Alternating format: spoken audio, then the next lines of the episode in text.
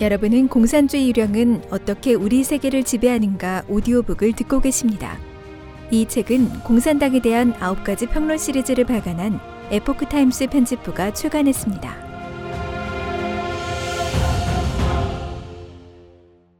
제 15장 테러리즘의 근원은 공산주의 머릿말 2001년 9월 11일 오전 테러리스트들이 민간 항공기 두 대를 납치해 뉴욕의 세계무역센터로 돌진했다.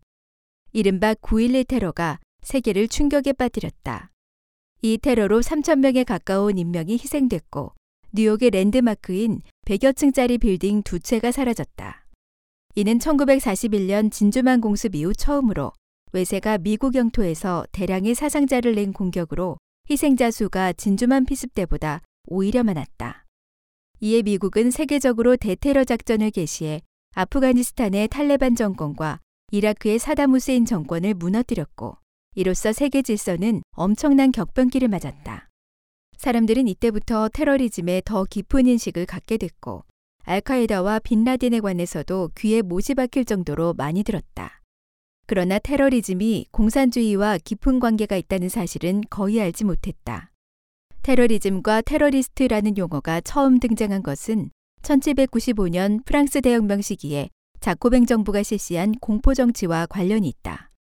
바로 이 혁명가들이 만든 공포정치가 공산주의 발단의 기초가 됐다.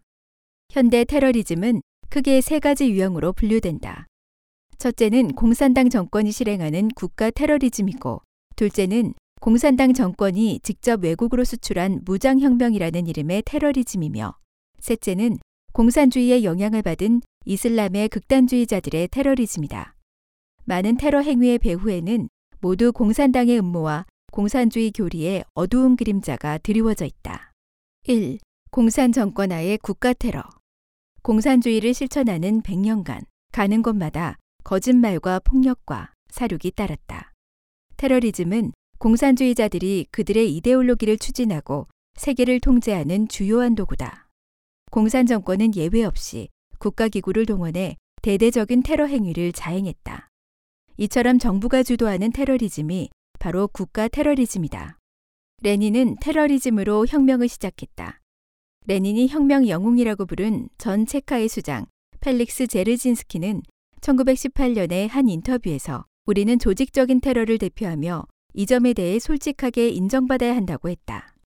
마르크스주의자 카를 카우츠키는 1919년 자신의 저서 테러리즘과 공산주의를 통해 레닌이 주장하는 프롤레타리아 독재 정치가 초래할 심각한 결과에 대해 전면적으로 폭로했다. 카우츠키는 18세기 이후 프랑스의 역대 혁명 운동 중 테러 행위를 관찰한 결과 레닌의 볼셰비키가 프랑스 대혁명의 자코뱅 테러와 계승 관계에 있다고 결론 지었다. 러시아의 역사학자 유리 아파나시예프는 레닌의 기본 국가 정책은 국가 테러와 폭력과 무법무천이므로 역사가 모두 폭력으로 쓰였다고 비판했다. 훗날 스탈린, 마오쩌둥, 폴포트, 카스트로, 호네커, 차우셰스쿠, 김일성 등 모든 공산 정권이 사륙으로 통치를 이어갔다. 그들의 불법적이고 하늘 무서운 줄 모르고 마지노선도 없이 저지른 폭력과 사륙의 죄상은 앞장에서 여러 차례 다루었기에 이 장에서는 생략한다. 폭력과 살인은 공산당이 공포를 퍼뜨리는 수단 중 하나일 뿐이다. 공산당은 정치와 종교를 일체화하고 장기적으로 거짓을 날조해 세뇌하고 공산당 문화를 주입하는 등의 수법으로 사람들의 마음속에 거짓, 증오, 폭력의 씨앗을 심어 대대로 공산주의 사학이 유지되고 번식할 수 있는 토양을 다졌다. 이것이야말로 가장 무서운 것이다. 2. 공산국가가 수출한 테러리즘. 자국민에게 국가 테러를 자행하는 공산국가라면 다른 국가에 혁명을 수출하거나 적국에서 혼란을 야기하려 할 때면 그들은 기필코 급진적인 테러 조직을 만들어낼 것이다. 분장 연구소의 설립자이자 소장인 브라이언 크로지어는 공산주의와 테러리즘의 관계를 수십 년간 연구한 공산주의 전문가다. 그는 로널드 레이건 대통령과 마거릿 대처 수상 등 반공진영의 지도자들이 공산주의의 사학성과 공포의 근원을 분석하고 인식하도록 도왔다. 그는 또 많은 논문과 저서를 통해 공산주의야말로 국가 테러리즘과 비국가 테러리즘의 근원이라고 경고했다. 소련 정보총국을 탈출해 서방 세계로 망명한 스타니슬라프 루네프는 소련 군사정보국 특수요원들이 세계 각지 테러리스트들의 주요 교관 중 한 명이라고 폭로했다. 팔레스타인 해방전선, 일본 적군파, 이탈리아 붉은 여단, 독일 적군파, 터키 무기 밀수업자, 남미 게릴라 등의 배후에는 모두 소련 KGB의 지원이 있었다. 이들 극단주의 조직은 일련의 반미 테러 공격을 감행했다. 1975년 아테네 CIA 지국장 리처드 웰치가 그리스 마르크스주의자에게 암살당했다. 1979년에는 나토 사령관 알렉산더 헤이그 장군의 호송차가 폭탄 테러를 당해 경호원 3명이 다쳤다. 1981년 유럽 주재 미군 지휘관 프레드릭 크로센 장군이 서독 하이델베르크에서 한 차례 대전차 로켓 공격을 받았다. 하지만 구소련과 동유럽 공산주의 진영이 혁명과 테러리즘을 수출함에 따라 그 영향을 가장 많이 받은 나라는 무슬림 국가다. 중동은 원래 영국과 서구 국가들의 전통적인 식민지 범위 안에 있었다. 중동이 민족 독립을 하면서 소련이 그 기회를 틈타 중동으로 진입했다. 하지만 중동 무슬림 교파 간의 갈등, 아랍과 이스라엘 간의 분쟁, 중동 서기와 관련한 서방 국가들의 이익, 이슬람 부흥 운동, 중동을 둘러싼 미소 투쟁, 이슬람과 서구 문명의 충돌 등이 중동의 상황을 아주 복잡하게 만들었다. 소련의 무슬림 지역 침투는 바로 이런 복잡한 배경에서 일어났다. 무슬림이 신봉하는 이슬람교는 알라신을 믿는 반면 소련의 마르크스 레닌주의는 무신론을 신봉하고 종교 소멸을 목적으로 하는데 이 양자가 어떻게 같은 길을 걷게 됐을까? 실제로 공산주의는 마치 전염병처럼 뚫고 들어가지 않는 곳이 없다. 10월 혁명 이후 러시아 공산당이 최초로 시도했던 것이 바로 1920년 이란의 길란주에 페르시아 사회주의 소비에트 공화국 정권을 설립하는 일이었다. 그리고 이 공화국 내부에서 반종교 선정과 부유한 지주들의 재산을 약탈하는 일련의 급진적인 운동을 전개했다. 하지만 민심을 얻지 못한 이 정권은 1921년 9월에 소멸되고 말았다. 무슬림 지역에서도 이슬람 사회주의 현상이 실제로 나타났는데 이는 일부 무슬림 지도자가 이슬람교와 사회주의 사상을 조합해 만들어낸 일종의 이데올로기였다. 팔레스타인 해방기구, 즉 피에로 지도자 야세르 아라파트와 이집트의 지도자 나세르 등이 이 일을 주도했다. 피에로는 소련과 중공의 후원을 받아 다양한 테러 활동을 하면서 악명을 떨쳤다. 북아프리카의 알제리, 중동의 남예멘, 중앙아시아의 아프가니스탄에도 공산주의 정당이 집권한 시기가 있었다. 소련은 1979년 아프가니스탄을 침공해 자신들의 마지막 공산주의 정권을 육성했다. 하지만 10년 후 소련은 결국 아프가니스탄을 포기해야 했다. 사실이 증명하다시피 종교적인 분위기가 강한 지역에서 공산주의를 퍼뜨리기란 결코 쉬운 일이 아니다. 소련이 이들 무슬림 지역에서 진행한 공산혁명 수출은 큰 실패였다. 그러나 그것이 공산주의가 이 지역에 중대한 정치적 유산을 전혀 남겨놓지 못했다는 의미는 아니다. 그 중 일부는 이를 통해 이슬람 극단주의를 키워냈다. 1978년 미국으로 망명한 이온 미아이 파체파 중위는 전 루마니아 국가안전위원회 비서 겸 정보총국 제1부국장이자 차우셰스쿠 대통령의 산업 및 기술 발전 고문이다. 그는 동유럽에서 서방으로 탈출한 최고위급 관리이기도 하다. 파체파는 러시아의 발자취란 글에서 중동 테러리즘을 지원하는 많은 공산주의자를 폭로했다.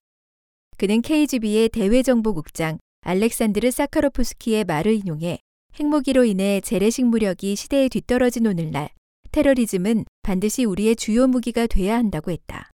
1969년 한 해 동안 비행기 납치 사건이 무려 82건이나 발생했는데 그중 상당수는 소련 KGB와 중국 공산당의 자금 지원을 받은 팔레스타인 해방기구, 즉 피에로가 저질렀다.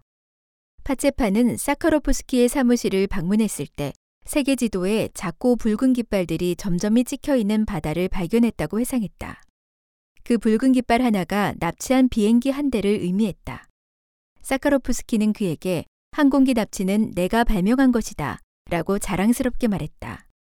1968년에서 1978년까지 루마니아 안전부문에서 레바논의 팔레스타인 테러리스트들에게 보낸 항공 물자만 해도 매주 화물기 두 대 분량이었다.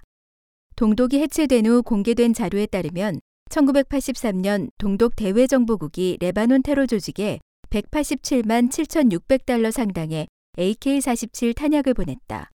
또 체코슬로바키아는 이란의 테러 조직에 냄새가 나지 않은 셈텍스라는 폭약 1000톤을 보냈다. KGB 국장과 소련 공산당 서기장을 지낸 유리 안드로포프는 1970년대 초 아주 교활하고 은밀한 선전 활동을 펼쳐 아랍과 이슬람 세계에 유대주의와 미국을 증오하는 씨앗을 심어놨다.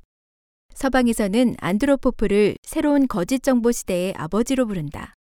그의 목적은 증오를 주입하고 나아가 이런 정서적 무기를 통해 이스라엘과 미국을 상대로 피비린내 나는 사륙을 저질러 미국과 유대인 국가재건주의 세력에게 공포를 심어주는 것이다. 3. 이슬람 극단주의 테러리즘 2001년 9월 11일 발생한 9.11 테러는 세계 질서를 바꿔놨다. 오사마 빈 라덴과 그 배후의 알카에다 지하 조직이 뉴스 헤드라인을 장식했고 이슬람 극단주의가 큰 화제가 됐다. 테러가 발생했을 때 전 세계인 절대 다수가 보이는 첫 반응은 충격과 슬픔이다. 하지만 공산당이 언론을 통제하는 중국에서는 전혀 다른 반응이 나타났다. 인터넷 포럼과 채팅룸에서부터 대학 식당에 이르기까지 거의 모든 사람이 이렇게 환호했다. 잘했다.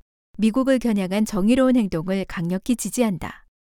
중국 주요 포털 웹사이트인 왕이가 9만 1,701명을 대상으로 실시한 인터넷 설문조사에서 테러리즘에 강력히 반대한다는 의견은 17.8%에 불과했고 대다수 응답자는 반미, 재미는 지금부터다 등 남의 재앙을 보고 즐거워하는 태도를 보였다. 테러 공격에 환호하는 중국인들의 모습에 테러의 대명사 빈 라덴의 모습이 오버랩되는 이유가 무엇일까?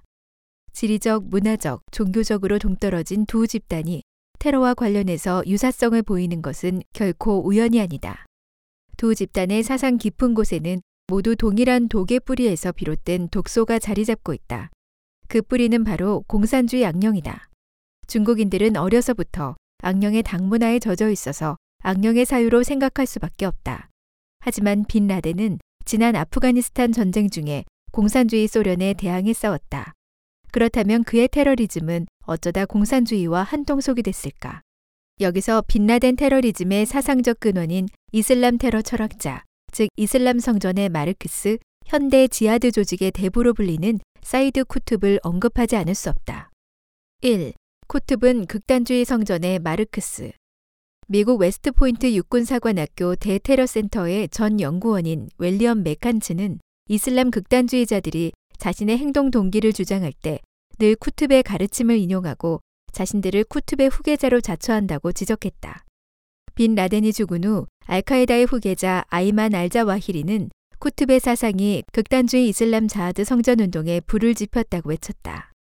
2016년 카네기 국제평화재단은 중동 전문가 핫산 핫산의 보고서 이슬람 국가 ISIS의 종파주의, 이념의 뿌리와 정치적 내포를 발표하면서 결론 부분에서 ISIS 지지자들의 말을 통해 ISIS의 사상적 핵심을 다음과 같이 요약했다. ISIS는 사이드 쿠툽이 청사진을 제시하고 압둘라 아잠이 전수하고 오사마 빈 라덴이 세계화하고 아부 무사루 알자위카이가 현실화하고 아부 바쿠르 알바그다디에 의해 실행됐다. 빈 라덴 및 그 후계자들의 이슬람 국가는 쿠투베 사상을 계승하고 발전시켰다. 이런 사상을 일반적으로 쿠투브주의라고 부른다. 쉽게 말하면 쿠투브주의가 추구하는 것은 폭력으로 부패한 구세계를 때려부수고 성전 참여자가 생명을 희생해 순교하고 폭력 투쟁에 의지해 전 인류를 해방하도록 격려한다는 것이다. 이런 호언장담은 얼핏 들어도 마르크스 레닌의 공산주의처럼 들린다. 왜냐하면 쿠툽은 일찍이 공산당원이었고 그의 사상에 마르크스 레닌주의의 낙인이 강렬하게 각인돼 있기 때문이다. 미국 외교정책위원회 선임연구원 로버트 라일리는 쿠툽이 실제로 이집트 무슬림 형제단과 이집트 공산당의 국제 연락인이었다고 지적한 바 있다. 쿠툽은 1906년 이집트에서 태어나 1920년에서 1930년대 사회주의와 문학을 공부했고 1940년대 말에는 2년간 미국에서 유학했다. 이집트에 돌아온 후에는 무슬림 형제단에 가입했다. 쿠툽은 평소 육군 중령 가말 압델 나세르와 왕래가 있었다. 나세르는 자유장교 운동의 리더였는데 이 조직은 사회주의 경향을 띄었다. 1952년 나세르는 군사 쿠데타를 일으켜 친서방적인 무함마드 알리 왕조를 무너뜨렸다. 일설에 의하면 쿠툽과 무슬림 형제단이 나세르와 함께 이 사회주의 혁명 쿠데타를 일으켰다고 한다. 쿠툽은 나세르가 이슬람 정권을 수립하길 원했지만 나세르는 세속화의 길을 걸었다. 1954년 나세르는 무슬림 형제단을 탄압하기 시작했다. 이에 맞서 쿠툽의 형제단은 나세르 암살 계획을 세웠으나 실패로 돌아가고 쿠툽은 살인 혐의로 구속됐다. 쿠툽은 감옥에서 3년간 혹독한 고문을 당했으나 나중에는 글 쓰는 것이 허용됐다. 그는 감옥에서 자신의 대표 저서 쿠란의 그림자에서와 이정표를 발표했다. 이 책 두 권에서 그는 쿠란, 이슬람 역사, 이집트 및 서방 사회 등의 문제에 관해 근본적으로 반세속적이고 반서방적인 극단주의 주장을 체계적으로 논술했다. 쿠툽은 교도소에서 잠깐 풀려났지만 해외 출국을 거부하고 다시 감옥에 들어갔다. 1966년 쿠툽은 나세르 대통령 암살 음모에 가담한 혐의로 교수형에 처해졌다. 쿠툽의 체제 전복 사상은 이슬람교의 지하드 개념에 새로운 해석을 부여했다. 일단 지하드를 언급하기만 하면 많은 사람이 곧바로 성전을 연상한다. 사실 아랍어의 지하드는 그 단어 자체에 몸부림치고 항쟁한다는 의미가 담겨 있다. 주류 무슬림들에게는 지하드가 내심의 몸부림, 즉 자아 완성일 수도 있고 외부의 적에 대한 저항, 즉 방어적인 지하드일 수 있다. 쿠툽은 이를 제한받지 않고 능동적으로 폭력을 사용하는 성전으로 개념을 확장했다. 쿠툽은 폭력적이고 공격적인 성전의 이념의 기초를 다지고 본인 역시 교수형에 처해져 추종자들에게 직접 순교의 모범을 보였다. 쿠툽의 학설에 따르면 세속적인 법률을 따르는 사회나 세속적인 도덕을 따르는 사회 체제는 바로 비이슬람적인 구사회, 즉 자일리아이다. 이런 사회는 자칭 무슬림 사회라고 해도 역시 자일리아에 속한다. 사실상 그가 생활한 이집트 사회 체제는 그에게 여전히 자일리아였고 마땅히 뒤집어야 했다. 쿠투백의 이런 구사회는 무슬림뿐만 아니라 모든 사람이 이슬람의 가치관과 법률을 준수하는데 가장 큰 장애물이다. 또한 이런 구사회는 타인을 강제하고 타인의 자유를 박탈한다. 그리고 구사회의 사람은 노예 생활을 한다. 노예, 즉 피압박자에게 폭력적인 성전은 이슬람교가 허락하는 정당한 폭력이다. 쿠툽은 성전을 통해 전 인류를 해방해야 한다고 주장했다. 수많은 무슬림 지도자가 쿠툽이 너무 멀리 나갔다고 봄으로써 그의 학설은 이단시됐다. 쿠툽은 더 나아가 마르크스주의의 허위의식 개념, 즉 보통 민중은 통치자의 허위의식을 받아들이고 자신이 압제당하는 줄 모른다. 이들은 자본주의를 뒤집어 엎고 사회주의로 대체하려는 소망을 자발적으로 갖지 못한다는 개념을 차용했다. 또한 그는 자일리아에서 생활하는 사람 역시 자신이 노역당하고 압제당하고 있음을 의식하지 못하기에 자발적으로 일어나 성전에 참여해 스스로를 해방하지 않을 것이라고 했다.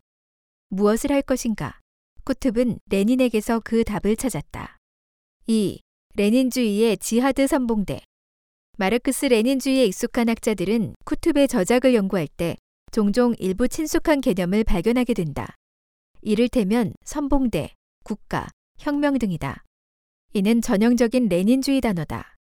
레닌이 무엇을 할 것인가 라는 책을 쓸 때 직면한 상황과 쿠툽이 직면한 상황이 아주 흡사하다. 레닌은 혁명 성공의 희망을 프롤레타리아 선봉에 기탁했는데 쿠툽은 이 이론을 가져다 단지 프롤레타리아 대신 이슬람 극단주의자로 바꿨을 뿐이다. 레닌은 조직과 선봉대의 역할을 매우 강조했다. 그는 자발성과 자각성을 구분해 당 건설 이론을 제출했다.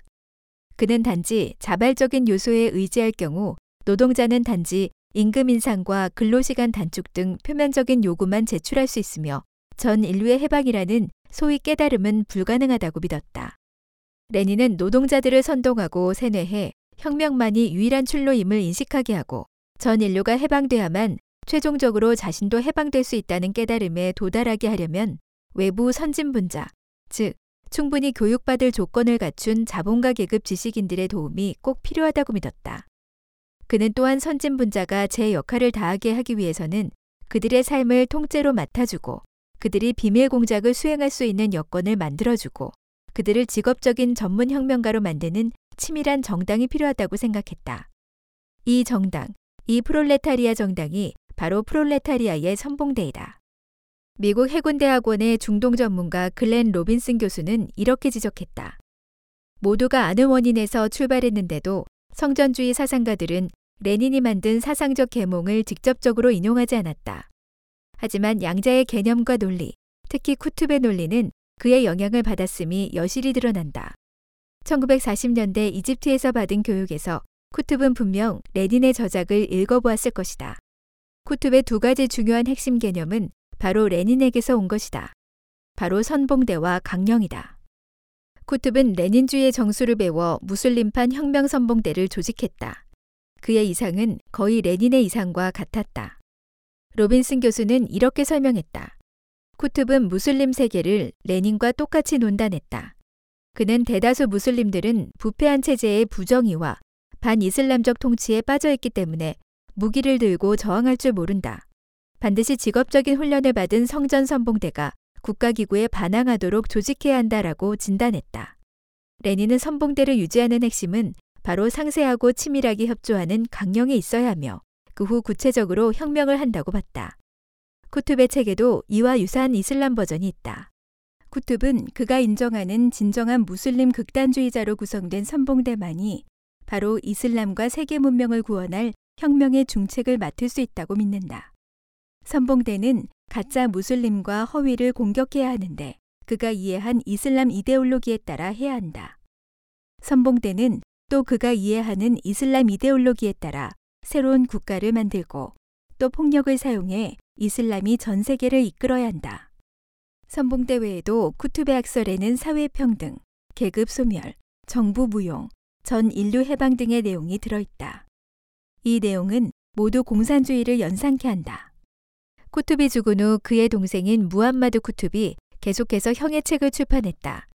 1993년에 발표한 쿠투베 책, 마 아라카돌 이슬람 워 사마알리아는 다시 한번 쿠투베의 공산주의 사상의 뿌리를 드러냈다. 이 책의 61쪽에는 이렇게 쓰여 있다. 이슬람교는 하나의 독특하고 건설적이며 실증주의적인 교의를 지녔다. 그것은 기독교와 공산주의가 공동으로 만들어낸 것으로 가장 완벽한 방식으로 융합함으로써 모든, 즉 기독교와 공산주의의 목표를 포괄하고 아울러 그들의 조화와 균형과 정의를 늘렸다. 3. 이슬람 극단주의의 공산주의 핵심. 이슬람 극단주의의 근원을 분석할 때 일부 학자는 또 다른 마르크스주의의 이론인 계급투쟁 학설을 지적한다.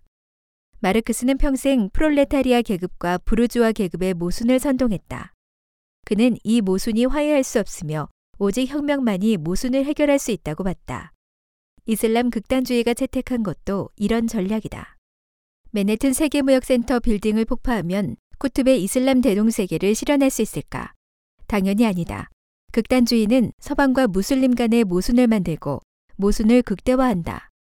먼저 서방의 무슬림에 대한 증오를 도발한 후 이런 증오로 더 많은 무슬림이 서방을 증오하도록 선동한다.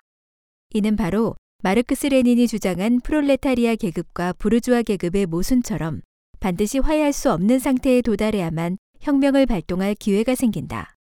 공산주의가 그렇게 생각함으로써 거기에 영향받은 이슬람 극단주의 역시 그렇게 생각한다. 과장이 아니라 쿠투베 학설은 교의상으로는 이슬람보다 공산주의에 더 가깝다. 비록 종교적으로는 공산주의를 반대하지만 오히려 공산주의 혁명의 모든 정수를 흡수했다.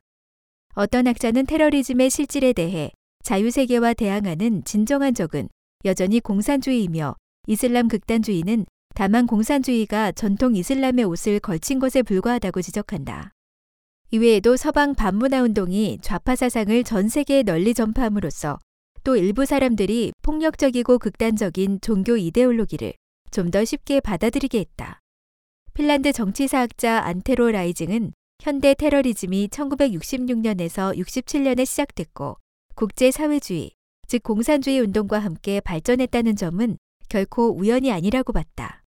국가 사회주의자들은 무슬림에 기초한 마르크스주의를 마르크스주의에 기초한 극단적인 이슬람주의로 변화시켰다.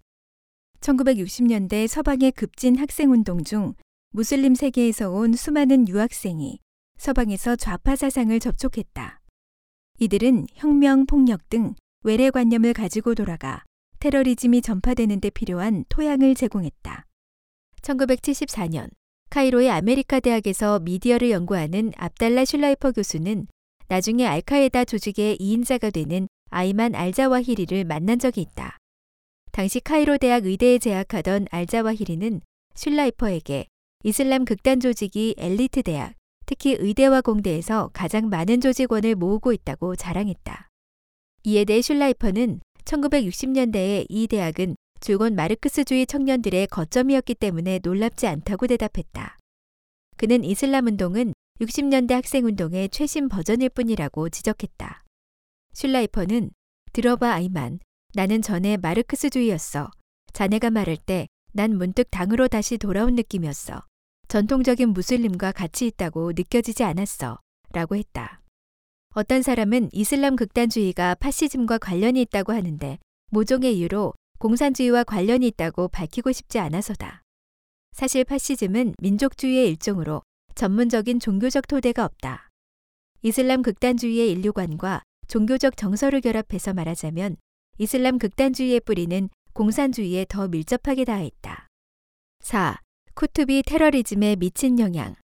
쿠투베 저서는 수많은 젊은 아랍인에게 영향을 줬다. 그 중에는 파키스탄 학자이자 훗날 알카에다 창설자 중 한 명인 압둘라 유스프 아잠도 있다. 9.12 조사위원회 보고서는 쿠투비 빈 라덴의 세계관에 미친 영향을 언급하면서 아잠이 쿠투베 제자라고 직접적으로 밝혔다. 그의 추종자들이 전달한 영향도 지대하며 그들 외에도 쿠투베 동생 무함마드 쿠투브도 형의 사상을 전달하는 데 중요한 역할을 했다. 무함마드 쿠투브는 나중에 사우디로 가서 이슬람을 연구하는 교수가 됐고 형의 학설을 편집 출판하고 널리 보급하는 책임을 맡았다. 빈 라덴은 학창 시절에 쿠투브의 책을 읽었다. 또 무함마드 쿠투브와 가까이 지내며 매주 대학 내 공개 강좌에 참가하기도 했다. 전 CIA 빈 라덴 팀의 일원이자 제임스타운 재단의 선임 연구원인 마이클 슈어는 쿠툽이 빈 라덴의 스승이라고 했다. 앞에서 언급한 알카에다 2인자 아이만 알자와히리도 쿠투브의 광적인 추종자였다. 알자와히리는 어렸을 때 숙부에게서 여러 차례 쿠투브의 품성과 그가 감옥에서 감내한 고통의 위대함에 관해 들은 적이 있다. 쿠투비 사망한 후 알자와히리는 회고록에서 나세르 정권은 쿠투브과 그 동지들을 처단해 이슬람 극단주의 운동에 치명적인 타격을 줬다고 여겼다. 하지만 표면적으로 보기에는 조용히 가라앉은 것 같은 쿠투브의 사상은 발효돼 이집트 현대 이슬람 성전의 핵심을 형성했다고 했다.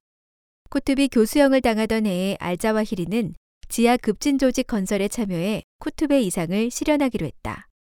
당시 그의 나이는 15세였다. 이후 알자와히리는 이집트 이슬람 지하드 조직에 참가했고 나중에 빈라덴과 함께 알카에다 조직을 만든 주요 인물이 됐다. 앞에서 언급한 중동 전문가 글렌 로빈스는 수니파 무슬림 세계에서 쿠투브는 폭력 성전을 강조한 가장 중요한 사상가라고 지적했다. 거의 모든 수니파 지하드 조직의 개념과 사상은 기본적으로 쿠투브의 책에서 나왔다. 다양한 유형의 지하드 조직이 존재하지만 그것들은 한 가지 공통점이 있다. 바로 이슬람 깃발 아래서 폭력을 통해 정치적 강령을 실현한다는 것이다. 1981년 이집트 대통령 아나르 사다트를 암살한 이집트 이슬람 지하드 조직과 이슬람 테러 조직 알 감말 이슬라미아 등은 모두 쿠툽주의를 신봉했다. 쿠툽주의를 따르는 급진 지하드 조직들은 사라피 지하드 조직으로 분류된다. 멜버른의 라트로브 대학 정치학과 로버트 만 교수는 쿠툽을 살라피 지하드 조직의 아버지이자 이슬람 국가의 개척자로 본다. 그는 자신의 저서 이슬람 국가의 마인드, ISIS와 칼리프의 이념에서 사이드 쿠툽이 처형된 지 50년이 지나면서 그의 죽음은 살라피 지하디즘의 전통이자 이슬람 국가의 사상이 됐다. 아직 이정표는 없지만 우리는 이미 지옥의 입구에 도달했다고 했다. 미국의 비영리 연구기관인 랜드는 지속적인 위협, 알카에다 조직과 다른 사라피 지하디스트들의 진화라는 제아의 보고서를 발표했다. 보고서는 사라피 지하디스트에 대한 쿠투브의 영향을 설명하면서 거의 전 세계에 영향을 주는 40여 개 사라피 지하드 조직을 열거했다. 이슬람 극단주의의 각종 조직을 살펴보면 이들 간에 모순이 있고 이념상의 불일치도 있지만 한 가지 공통점이 있다. 바로 쿠투베 공격형 성전으로 투쟁하고 쿠투베 학설을 전파하고 공산주의 폭력 혁명을 확산하는 것이다. 5. 공산주의의 희생양이 된 무슬림.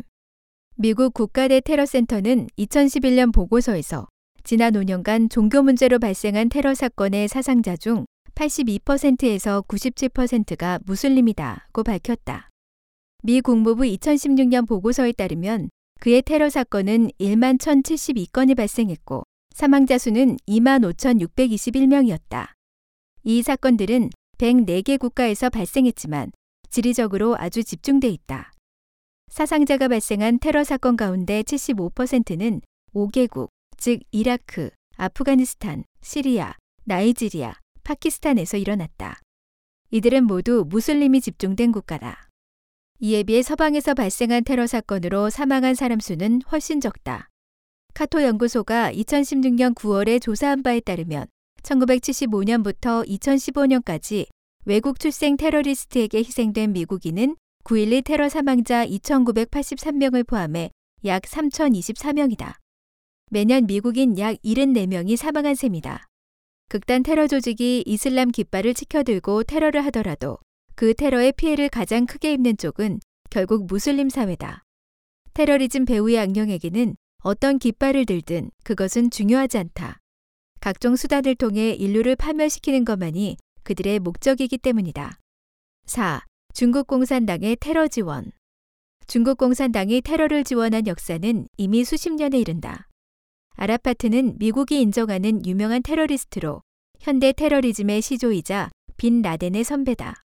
사람들은 빈 라덴이 여객기를 납치해 9.12 테러를 주도한 것은 잘 알지만 비행기 납치의 원조는 사실 아라파트다. 아라파트의 테러리즘을 최초로 인정하고 지지한 정권은 중국 공산당이다. 1. 아라파트 테러 활동에 대한 중국 공산당의 지지. 아라파트는 1959년 팔레스타인 민족해방 운동을 만들고 1988년 11월 팔레스타인 국가를 만들 때까지 줄곧 각종 무장 조직의 두목이었다. 중동 전역에서 아라파트만큼 중국 공산당의 총애를 많이 받은 사람은 없다. 그는 일찍이 네 차례나 중국을 방문했는데 거의 매번 마오쩌둥, 저우언라이, 덩샤오핑, 장점인 등 역대 중국 공산당 두목을 만났고 중국 공산당의 신임을 얻었다. 그는 테러 공격을 수차례 성공적으로 이끌었고 한때 국제 정치 외교 무대에서 빛나는 활약을 했다. 1964년 아라파트는 파타 무장 테러 조직 알 아시파를 만든 후 곧장 베이징에 가서 저우언라이 등과 장시간 회담을 가졌다. 당시 저우언라이가 조언한 것은 투쟁 전략에 주의해야 하며 이스라엘을 바다로 몰아내자와 같은 구호는 제기하지 말아야 한다는 것이었다. 그런 구호는 팔레스타인의 투쟁에 불리하기 때문이다. 중국 공산당은 아라파트에게 무기 지원과 경제 원조를 하는 것 외에도 여러 차례 시의적절한 대책을 전수했다. 또 미국이나 이스라엘을 어떻게 상대해야 하는지, 어떻게 해야 국제적인 영향을 확대할 수 있는지를 알려줬다. 또 팔레스타인 사람들을 선발해서 중국에 보내 학습과 훈련을 받게 했다. 아라파트는 1965년 1월부터 팔레스타인 북부에서 중국 공산당에게 배운 대로 게릴라식으로 이스라엘과 전쟁을 시작했다. 1965년 6월 팔레스타인 해방기구를 조직해 베이징에 연락사무소를 설치했다. 중국 공산당은 이 사무소가 외교기관의 대우를 누릴 수 있게 했으며 또 국제 외교장에서 피에로, 즉 팔레스타인 해방기구를 지지했다. 1988년 11월 팔레스타인 전국위원회 제19차 특별결의를 통해 팔레스타인 건국을 결정했다. 중국 공산당은 이를 즉각 승인하고 같은 해 11월 20일 팔레스타인과 수교했다. 2000년에서 2001년 사이에 아라파트는 중국 공산당 두목 장점인과 만났다. 이 사이에 팔레스타인과 이스라엘 사이에 대규모 유혈 충돌이 발생했고 이스라엘은 아라파트가 테러의 배후라고 거듭 비난했다. 아라파트가 중국 공산당의 도움으로 이스라엘과 미국에 대항할 수 있게 되면서 중동 지역에서 전쟁이 끊이지 않았다. 파타와 피에로 등은 아라파트의 지도하에 공개적으로 지하 군사 테러 활동을 감행했다. 그들은 폭력혁명만이 고국을 해방하는 유일한 수단이라고 주장했는데 이는 공산주의 폭력혁명 사상과 일맥상통한다. 아라파트는 또 세계 다른 공산국가와 관계도 아주 친밀했는데 사회주의 인터내셔널의 멤버였고 또 유럽 사회당의 옵서버이기도 했다. 미국과 이스라엘은 줄곧 아라파트를 일련의 중동 테러 사건의 배우로 지목했다. 미국은 그가 조직한 파타와 PLO를 1988년 이전까지 줄곧 테러 조직으로 봤다. 파타는 1970년 요르단 국왕 후세인 빈 탈랄을 암살하려 했으나 실패했다.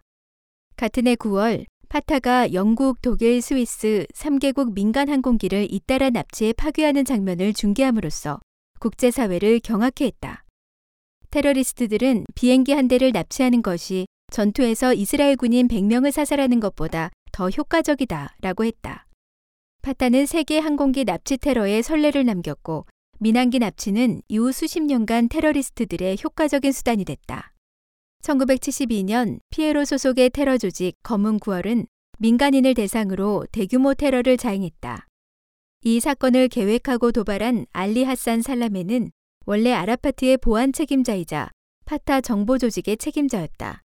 당시 테러리스트들은 독일 미네네스 열린 하계올림픽 선수촌에서 이스라엘 선수 11명을 납치했다. 그들은 납치한 이스라엘 선수 전원을 살해하는 동시에 독일 경찰 1명을 사살했다. 그 이후 수십 년간 국제 테러가 빈발했고 그때마다 무고한 민간인이 수없이 희생됐는데 이 재앙의 책임은 최초로 시범을 보인 아라파트에게 있다. 2. 중국 공산당과 알카에다의 관계. 중국 공산당은 빈라덴이 이끄는 알카에다와 오래전부터 관계를 맺었고 또 줄곧 빈라덴을 비호한 탈레반과도 은밀히 접촉했다. 1980년 중국 공산당은 군사 고문 약 300명을 당시 아프가니스탄 무자헤딘의 파키스탄 훈련기지에 파견했고 그 외에도 신장 카슈가르와 호탄에도 군사 캠프를 설치해 무기 사용법과 전략 전술, 선전 기술과 간첩 활동 등을 가르쳤다. 신장은 아프가니스탄 무자헤딘을 훈련하고 소련과 싸우는 기지가 됐다. 소련이 아프가니스탄에서 철수할 때까지 중공군은 적어도 수천 명의 지하드 병력을 훈련시키고 2억에서 4억 달러 상당의 총, 로켓 발사기, 지대공 미사일 등을 제공했다. 탈레반이 아프가니스탄에서 정권을 잡은 후에도 중국 공산당은 빈 라덴의 알카에다를 보호하고 탈레반과 긴밀한 관계를 유지했다. 알카에다가 미국 대사관과 미 해군에 테러를 가했는데도 탈레반은 빈 라덴의 신병을 유엔에 인도하기를 거부했다. 또한 중국 공산당은 유엔이 탈레반을 제재하는데 줄곧 반대했다. 1998년 미국이 크루즈 미사일로 알카에다 기지를 공격하자 중국 공산당은 폭발하지 않은 미국 미사일을 천만 달러를 주고 사들여 미사일 발사 능력을 끌어올렸다. 또한 중국 공산당은 테러리스트들을 지원하는 국가들에 중요한 군사 기술을 제공했다. 2000년 말 유엔 안보리가 탈레반 영내 알카에다 테러리스트 양성 기지를 폐쇄하도록 압박하기 위해 탈레반 제재안을 제출했지만 중국 공산당은 기권표를 던졌다. 그 후 중국 공산당은 계속해서 탈레반과 비밀 협상을 했고 화웨이가 아프가니스탄 전역에 광범위한 군사용 통신 시스템을 설치하도록 돕는데 합의했다. 9.12 테러가 발생하던 당일에도 중국 공산당은 탈레반과 경제 및 과학기술 협력을 확대하는 협정에 서명했다. 더 놀라운 것은 9.12 사건이 발생한 후 중공군 두 명이 1999년에 무제한 전쟁, 즉 초안전이란 책을 편찬했다는 이유로 영웅 칭호를 받았다는 점이다. 이 책에는 공개적으로 만약 뉴욕 세계무역센터가 공격을 받게 되면 미국으로서는 아주 난감한 일이 될 것이다 라고 제안한 내용이 있다. 그들은 또 명확하게 빈라덴은 자신의 조직을 이용해 이런 공격을 감행한 능력이 있다라고 부추기기까지 했다. 한마디로 중국 공산당의 초안전 이론이 오사마 빈라덴이 테러 수단을 업그레이드 하도록 지도했고 오사마 빈라덴은 단지 그것을 실천했을 뿐이다. 9.12 테러 발생 후 유엔 안보리가 탈레반 정권에 제재를 가할 때도 중국 공산당은 투표에 기권했을 뿐만 아니라 미군이 탈레반에 공습을 개시할 때도 여전히 군인을 파견해 탈레반 정권을 도와줬다. 9.12 사건 후 미국 정보기관은 중국 공산당 군부와 연계된 GT 화웨이 두 회사가 탈레반 정권의 아프가니스탄 수도 카불에 전화통신망을 깔아줬다는 정보를 입수했다. 2004년 로이터 보도에 따르면 중국 공산당 정보기관이 유령 회사를 이용해 세계 각지의 금융시장에서 빈라덴에게 필요한 자금을 끌어모으고 자금을 세탁하도록 도와줬다. 베를린 장벽이 무너진 후 폭력적인 공산주의 진영은 와해에 직면했다. 중국 공산당은 구소련의 공산주의 적통을 이어받아 어쩔 수 없이 독자적으로 자유세계의 강력한 압력을 지탱해야 했다. 미국과 자유세계의 주의력이 공산주의 폭정을 비난하는 대로 전환되기 시작할 때 9.11 테러가 발생했고 세계 정세는 크게 바뀌었다. 공산주의에 대항하려던 자유세계의 계획은 뒷전으로 밀려났고 주된 관심은 테러에 대한 공격으로 완전히 전환됐다. 사실 이는 공산당령의 시선을 다른 데로 돌려 중국 공산당의 목숨을 부지하고 세력을 키우려는 술수였다. 서방이 반테러로 분주할 때 미중 사이의 부의 대이동이 조용히 일어났고 공산당령은 자본주의의 자양분으로 공산주의를 키웠다. 세계 반공 진영이 공산 세력을 소탕하려고 할 때마다 공산주의 악령은 종종 테러 조직을 사주해 사건을 만들므로써 사람들이 사악한 공산당과 인류를 파멸시키는 공산당의 활동에 신경 쓸 겨를이 없게 하는 한편 테러와 전쟁에 온 힘을 쏟게 만들어 정작 인간 세상의 정사대전은 방치한 채 돌아보지 못하게 했다. 5. 서방 급진좌파와 테러리즘의 은밀한 연맹. 한 독일의 음악가는 미국에서 발생한 테러를 보고 전 우주에서 가장 위대한 예술품이다고 했다. 그가 말한 것은 베토벤의 9번 교향곡이 아니라 9.11 테러 공격이었다. 9.11 테러 사건이 발생한 후 서방의 급진좌파 지식인과 언론들은 가장 먼저 테러리스트들을 향해 환호하고 그들을 변호하며 죄를 벗겨주려 했다. 한 미국 작가는 테러리스트를 가장 영특하다고 했다. 그들의 눈에는 테러가 정상을 참작할 만한 일로 보였다. 미국이 역사상 저지른 모든 잘못으로 그 바벨탑을 만들었기 때문에 그것은 반드시 파괴돼야 했다는 것이 그들의 논리다. 노벨 문학상을 수상한 한 이탈리아의 작가는 월가의 투기꾼들이 매년 천만 명 이상을 가난으로 내몰아 죽게 만드는데 뉴욕에서 2만 명이 죽은 게 무슨 대수란 말인가 라고 했다. 콜로라도 대학 볼더 캠퍼스의 한 교수는 9.11 희생자들을 작은 아이 희만, 즉 유대인 학살을 주도한 나치 전범에 비유했다. 이라크와 아프가니스탄에서 미국의 군사력 동원을 저지하기 위해 여러 급진좌파 세력이 연합해 대규모 반전운동을 펼쳤다. 언어학자이자 급진좌파 사상가인 노암 촘스키는 MIT 강연에서 미국을 최대 테러리즘 국가로 지칭하면서 미국이 아프가니스탄에서 조용한 집단 학살을 계획하고 있다고 했다. 각 지역 좌파들도 철야 평화 집회와 항해 집회를 개최했다. 아프가니스탄에서 미국이 테러와 전쟁을 치열하게 진행할 때도 촘스키는 전쟁 지역에 인접한 인도를 2주간 방문해 100만 명이 넘는 무슬림과 힌두교도에게 헛소문을 퍼뜨렸다. 그는 미국이 굶어 죽이는 방식으로 300만에서 400만 명의 아프가니스탄 사람들을 살해하려고 계획하고 있고 미국이야말로 세계 최대의 테러 국가이며 미국이 저지른 짓은 9.11보다 훨씬 더 흉악하고 잔인하다고 주장했다. 컬럼비아 대학의 한 교수는 미군이 모가디슈 전투를 100만 번 겪기를 원한다고 했다. 여기서 모가디슈 전투란 1993년 소말리아에서 알카에다 부대의 습격을 받아 미군 병사 18명이 사망한 사건이다. 급진 좌파들이 일으킨 반전운동은 자유세계의 기수인 미국을 겨냥해 테러리즘을 공격하지 못하게 뒷다리를 잡는 것으로 이는 객관적으로 테러리스트들과 내통해서 만든 작품이다. 미국의 이라크 공격 디데이를 한 달 앞둔 2003년 2월, 빈 라덴은 알 자지라 방송을 통해 미국에 대항해 일어나 시가전으로 미군에 큰 타격을 입힐 것을 호소했다. 이 방송에서 그는 공개적으로 반전이라는 공통점에서 무슬림의 이익과 사회주의자의 이익이 일치한다고 주장하면서 전쟁에 반대하는 좌파 조직들의 동원령을 내렸다. 가장 널리 알려진 반전 조직인 ANSWER, 즉 앤서는 전형적인 좌파 급진 조직으로 구성원 대다수가 사회주의자나 공산주의자 또는 진보주의자다. 주요 조직자 중 상당수가 국제행동센터와 노동자 세계당 관련자들이다. 이 노동자 세계당은 미국의 극단적인 공산당 조직이다. 따라서 ANSWER는 사실상 스탈린 공산주의의 최전방 부대 중 하나다.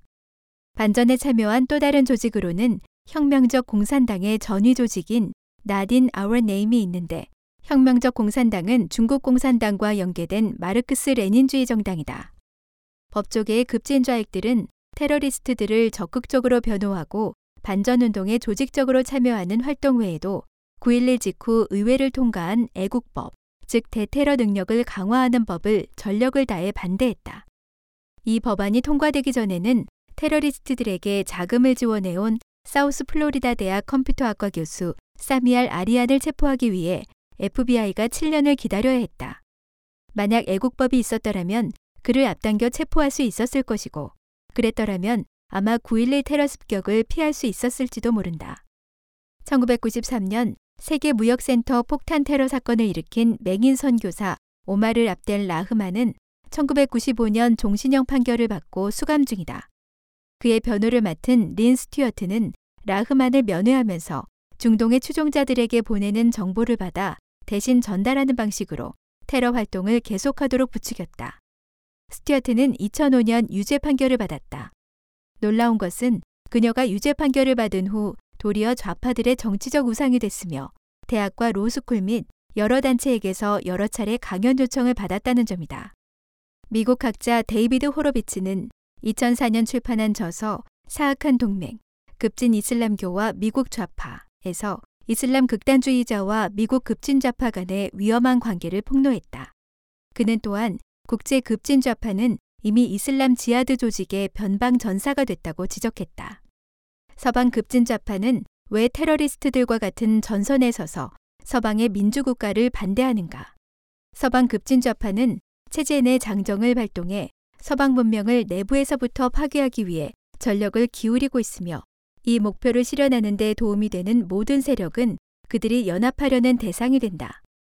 비록 표면적으로는 좌파 이념과 이슬람 극단주의의 이념이 크게 다르지만 양자의 목표가 아주 흡사하기 때문에 서방 문명에 반대하는 위험한 동맹이 결성됐다.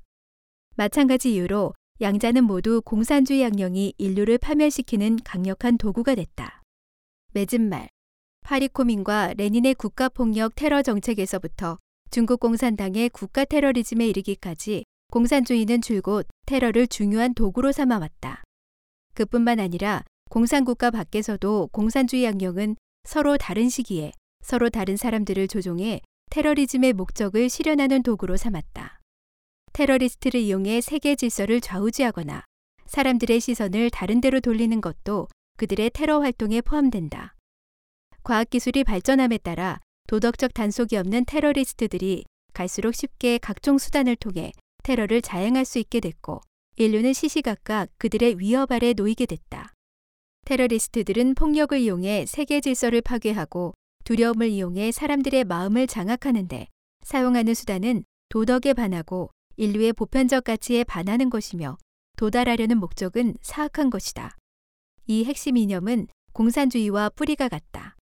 한마디로 말해 공산주의의 사악한 요소가 테러리스트들에게 사악한 가치를 제공하는 밑거름이 되고 그들이 자랄 토양과 온상이 됐다. 테러리즘의 최대 희생양은 그 테러리스트를 만들어낸 집단이나 국가가 되기도 한다. 매체에서는 늘 서방이 테러 공격을 받는 뉴스를 다루지만 이슬람 극단 테러리스트들에 의한 최대 희생양은 오히려 무슬림들이다. 이 점은 공산주의가 사륙한 1억이 넘는 사람 중 절대 다수가 자국민인 것과 괴를 같이 한다. 테러리즘이 가져온 폭력, 증오, 학살, 공포, 폐허, 비극의 피해자는 전 인류다. 테러리즘과 공산주의는 불가분의 관계에 있다. 공산주의 자체가 이미 최대 테러리즘인 동시에 다른 형식의 테러리즘을 부추긴다. 따라서 공산주의야말로 일반적으로 알고 있는 테러리즘보다 더욱더 근본적인 위협이다. 테러리즘의 뿌리를 뽑아내지 않으면 세상은 평안할 날이 없다. 공산 악령이야말로 테러 세력의 근원임을 똑똑히 알고 신과 같은 편에 서서 신이 사람에게 남겨준 전통의 바른 길로 되돌아가야 한다.